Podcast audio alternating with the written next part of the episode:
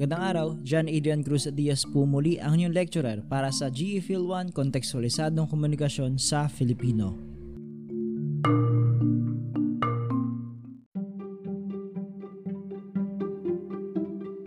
Para sa episode na ito, ating tatalakayin ang ikaapat na kabanata, mga napapanahong isyong lokal at nasyonal. Kinapapalooban nito ng dalawang paksa. Una na rito ang pangkalatang sipat sa mga pangunahing isyu ng bayan, ang korupsyon sa Pilipinas. At ang ikalawa, ang konsepto ng bagong bayani sa mga naratibo ng overseas Filipino workers ni Maria Jovita Zarate ng Pamantasang de la Salle, Maynila, Pilipinas.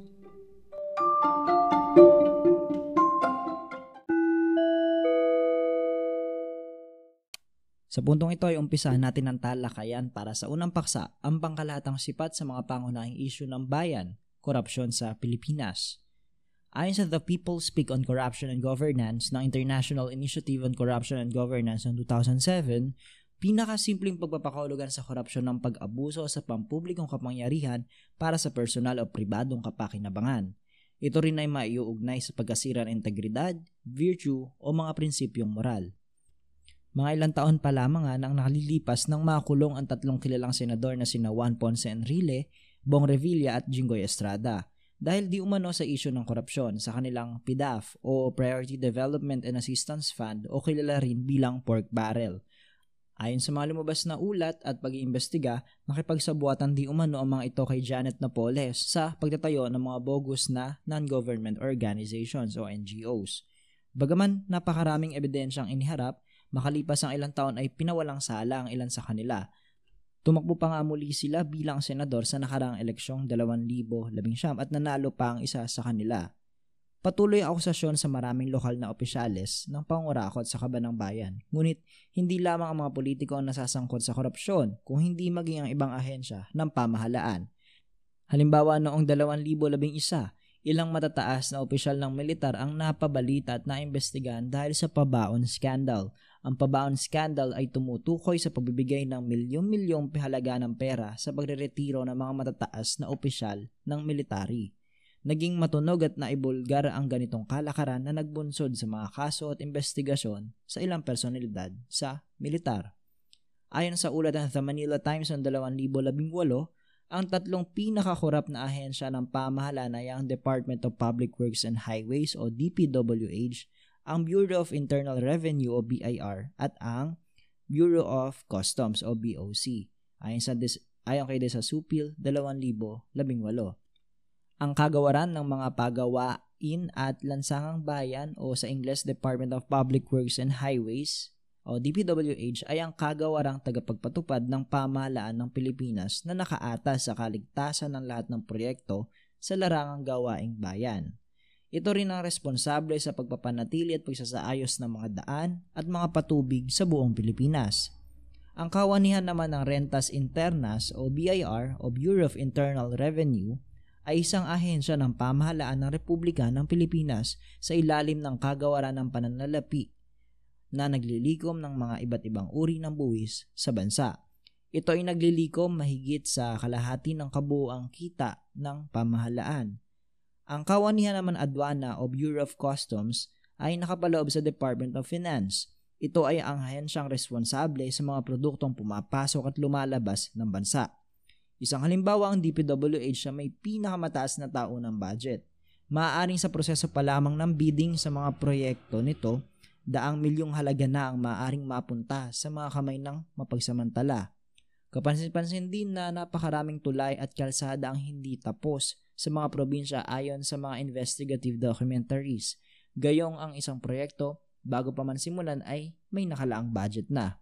Sa mga pangunahing lungsod naman, kabi-kabila ang pagbabakbak sa mga matitino pang daan upang palit-palitan o ayusin gayong hindi naman ito kailangan. Sa kabilang banda, talamak naman ang suhulan sa Bureau of Customs at Bureau of Internal Revenue Talamak di umano sa BIR ang panunuhol upang makaligtas sa pagbabayad ng buwis at makawala sa tax evasion cases. Nakapagpapasok naman ng mga direhistradong produkto dahil sa pagtanggap ng suhol sa Bureau of Customs o BOC. Ngunit hindi lang ang mga sitwasyong nailahad ang maaaring maging forma ng korupsyon. Maaaring nagbabalat kayong makatao o pro-people ang korupsyon. Isa sa pinakalantad dito ang privatization ng mga pag-aaring pampubliko ng bansa, gaya ng laman ng mga korporasyong pag-aari noon ng gobyerno, ngunit ngayon ay isinapribado na. Ang kabuang epekto ng korupsyon ay ang tinatawag na kahirapan. Bagaman ang kahirapan ay nagmumula sa iba't ibang salik, isa sa pinakaugat nito ang iba't ibang anyo ng korupsyon sa bayan at lipunan. Ayon sa ulat ng PSA o Philippine Statistics Authority sa opisyal na estado ng kahirapan sa bansa base sa 2015 Family Income and Expenditure Surveys o FIES, 16.5% ng pamilyang Pilipino o 21.6% ng kabuang populasyon ng bansa ang namumuhay below the poverty line. Ang bahagdang ito ay tinatayang aabot ng 3.8 milyong pamilya o 21.9 milyong katao. Sila ang bahagi ng populasyon na kulang ang kinikita para sa pagkain at iba pang pangunahing pangailangan. Ayon naman sa ulat ng current situation, the challenge of the Philippine poverty noong 2017 mauugat ang kahirapan at kawalang kaunlaran ng Pilipinas sa mga sumusunod. Una, ang ekonomiya ay nananatili sa siklo ng underdevelopment. Pangalawa, hindi makaigpaw sa paurong na agrikultura at di pag-usad ng industrialisasyon. Pangatlo, ang prioritisasyon ng mga dayuhang mamumuhunan at lokal na organisadong interes negosyo sa pagbuo ng mga polisiya – Ikaapat, ang di sapat at di epektibong panlipunang polisiya at proteksyon. Ikalima, ang mabigat na impact ng mga kalamidad sa mga mahihirap at ang ikaanim, pag-uugnay sa pag-unlad sa mga di maaasahang batayan. Sa pagpapatuloy, ating pag-usapan ang ikalawang paksa, ang konsepto ng bagong bayani sa mga naratibo ng overseas Filipino workers ni Maria Jovita Zarate ng Pamantasang de la Salle, Maynila, Pilipinas. Sa iba't ibang tekstong kultural, mula sa mga biografiya, sining biswal, pelikula at iba pa, laging kakabit ng konsepto ng bayani ang sakripisyo, ang pagpapailalim ng sariling interes sa mas matayog na interes ng pamayanan. Nitong huling 30 taon, may pagbabago na ring nagaganap sa konsepto ng bayani ang pamahalaan na mismo ang nangunguna sa pagpapalaganap ng konsepto ng bagong bayani sa katauhan ng mga overseas Filipino workers or OFW. Ang mismong Philippine Overseas Employment Administration o POEA ang naglunsad ng isang parangal, ang Bagong Bayani Awards upang kilalanin at magbigay pugay sa OFWs sa kanilang makabuluhang kontribusyon sa pagkakaisa ng mga mamamayan at sa iba't ibang panig ng daigdig paglinang at pagtaguyod sa positibong imahen ng Filipino bilang isang mahusay, mapagkakatiwalaan at marangal na manggagawa at sa kanilang malaking ambag sa kaunlarang pang-ekonomiya ng kanilang komunidad at ng buong bansa. Overseas Filipino Workers o OFWs ang opisyal na tawag sa kanila ng pamahalaan. Sakop ng terminong OFWs ang mga nasa ibang bansa upang tupdin ang isang lehitimong kontrata sa pagtatrabaho Batay sa estadistika, ang maituturing na opisyal lamang ay ang OFWs na nakatala sa POEA at legal na nakapasok sa host country. Ang pagtawid na ito ay kailangan dumaan sa mga opisyal na daluyan tulad ng mga rehistradong recruitment agency at mga intinalagang ahensya ng pamahalaan. Masasabing ang dahil sa iyong paglisan ay isang antolohiya ng mga kwento ng OFWs.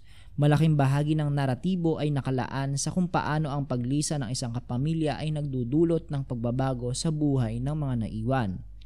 Sa episode na pinamagatang Hilda, Mananahi, Riyadh, Nagsimula ang kwento sa paglisa ni Hilda para magtrabaho bilang isang kosturera sa Riyadh, Saudi Arabia. May iwan ang mga anak at bahay sa pangalaga ng asawang si Carlos. Sa episode naman na Alan, Pintor, Japan, ang 12 anyos na si Ariel ang tanging anak ni na Alan at Esther ay dumaraan sa isang matingkad na karanasan. Sa nuclear na pamilyang Pilipino, ang ama ang umaakay sa anak na lalaki para maging maalwan ang pagbibinata.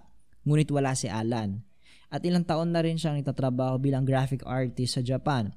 Ngunit sadyang maparaan ang ama ng tahan at patuloy itong nakikipag-ugnayan sa anak.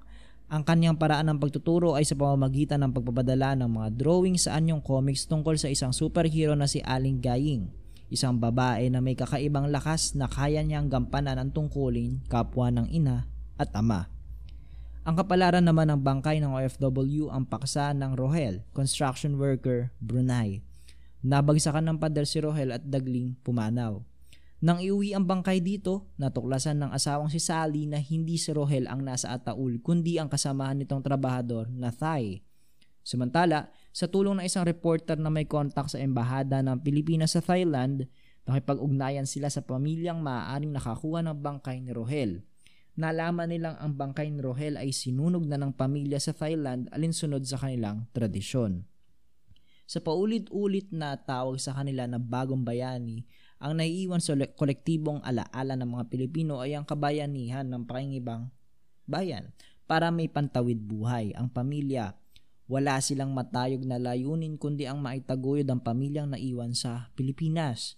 Maaring ang luna ng pagtatagumpay ay hindi sa ibayong lupain kundi sa bayang iniwan. At maaring ang panahon ng pagtatagumpay ay magaganap lamang sa pagbabalik. Noong Marso 2007, inilunsad ng dating Pangulong Gloria Arroyo ang National Reintegration Center for Overseas Filipino Workers bilang ekspresyon ng pagpapahalaga ng pamahalaan sa pagbabalik ng mga kontraktual na manggagawa. Sa episode naman na pinamagatang Stella Nars, London, napangasawa ni Stella ay isang dating paring katoliko na tumayong chaplain ng mga Pilipino sa London. Hindi naging matagumpay ang maliit na sari-sari store na ipinundal ni Loreto, ang dating pari Samantala, napakaliit naman ang sinusweldo ni Stella mula sa ospital pampubliko para maipangtusto sa pang-araw-araw na pangailangan. Samantala sa episode na Ami Caregiver, Milan, binalikan ng pangunahing tauhan ang iniwang propesyon ng mga ibang bayan. Iniwan niya ang pagiging maestra sa isang pampublikong paaralan ng kailanganin ng dagdag na kita para sa chemotherapy ng kanyang ina.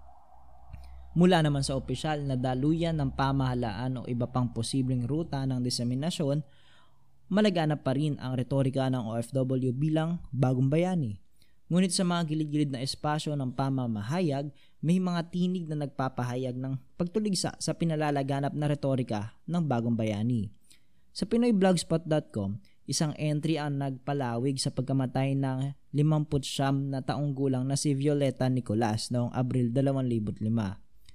Nagtatrabaho siya sa Roma at nang sumama ang pakiramdam ay nagtungo sa isang ospital ngunit hindi kaagad nakakuha ng atensyong medikal. Nang mamatay si Violeta, tinanggihan din ng OWA o Overseas Workers Welfare Administration ang pagbibigay ng benepisyo dahil 10 taong eksperado na ang OWA card nito. Ito ang pahay ng isang blog entry ni Jocelyn Ruiz tungkol sa pagpanaw ni Violeta. Sino ang dapat sisisin sa pagkakaroon ng expiration? Tinatawag pa namang bagong bayani pero ganito, walang nagawa kundi ilibing sa dayuhang bansa. Kung totoo na bayani tayo, bakit ganito? Bayani lang ba tayo sa salita at ilan pang violeta ang susunod na hindi malilibing sa sariling bayan? Sabi ni Marciano Javier na kilala sa tawag na Sani. Bagong bayani na tinatawag pero nasaan ang pagpapahalaga? Bagong bayani ang sandata ay luha na mawawalay sa pamilya, bayani ng sakripisyo at ng pagtitiis.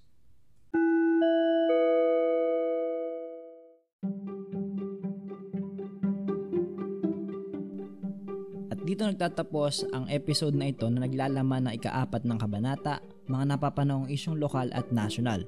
Pinag-usapan nga natin ang dalawang paksa. Una ang pangkalatang sipat sa mga pangunahing isyu ng bayan, korupsyon sa Pilipinas. At ang ikalawa, ang konsepto ng bagong bayani sa mga naratibo ng overseas Filipino workers ni Maria Jovita Zarate ng Pamantasang de la Salle, Maynila, Pilipinas.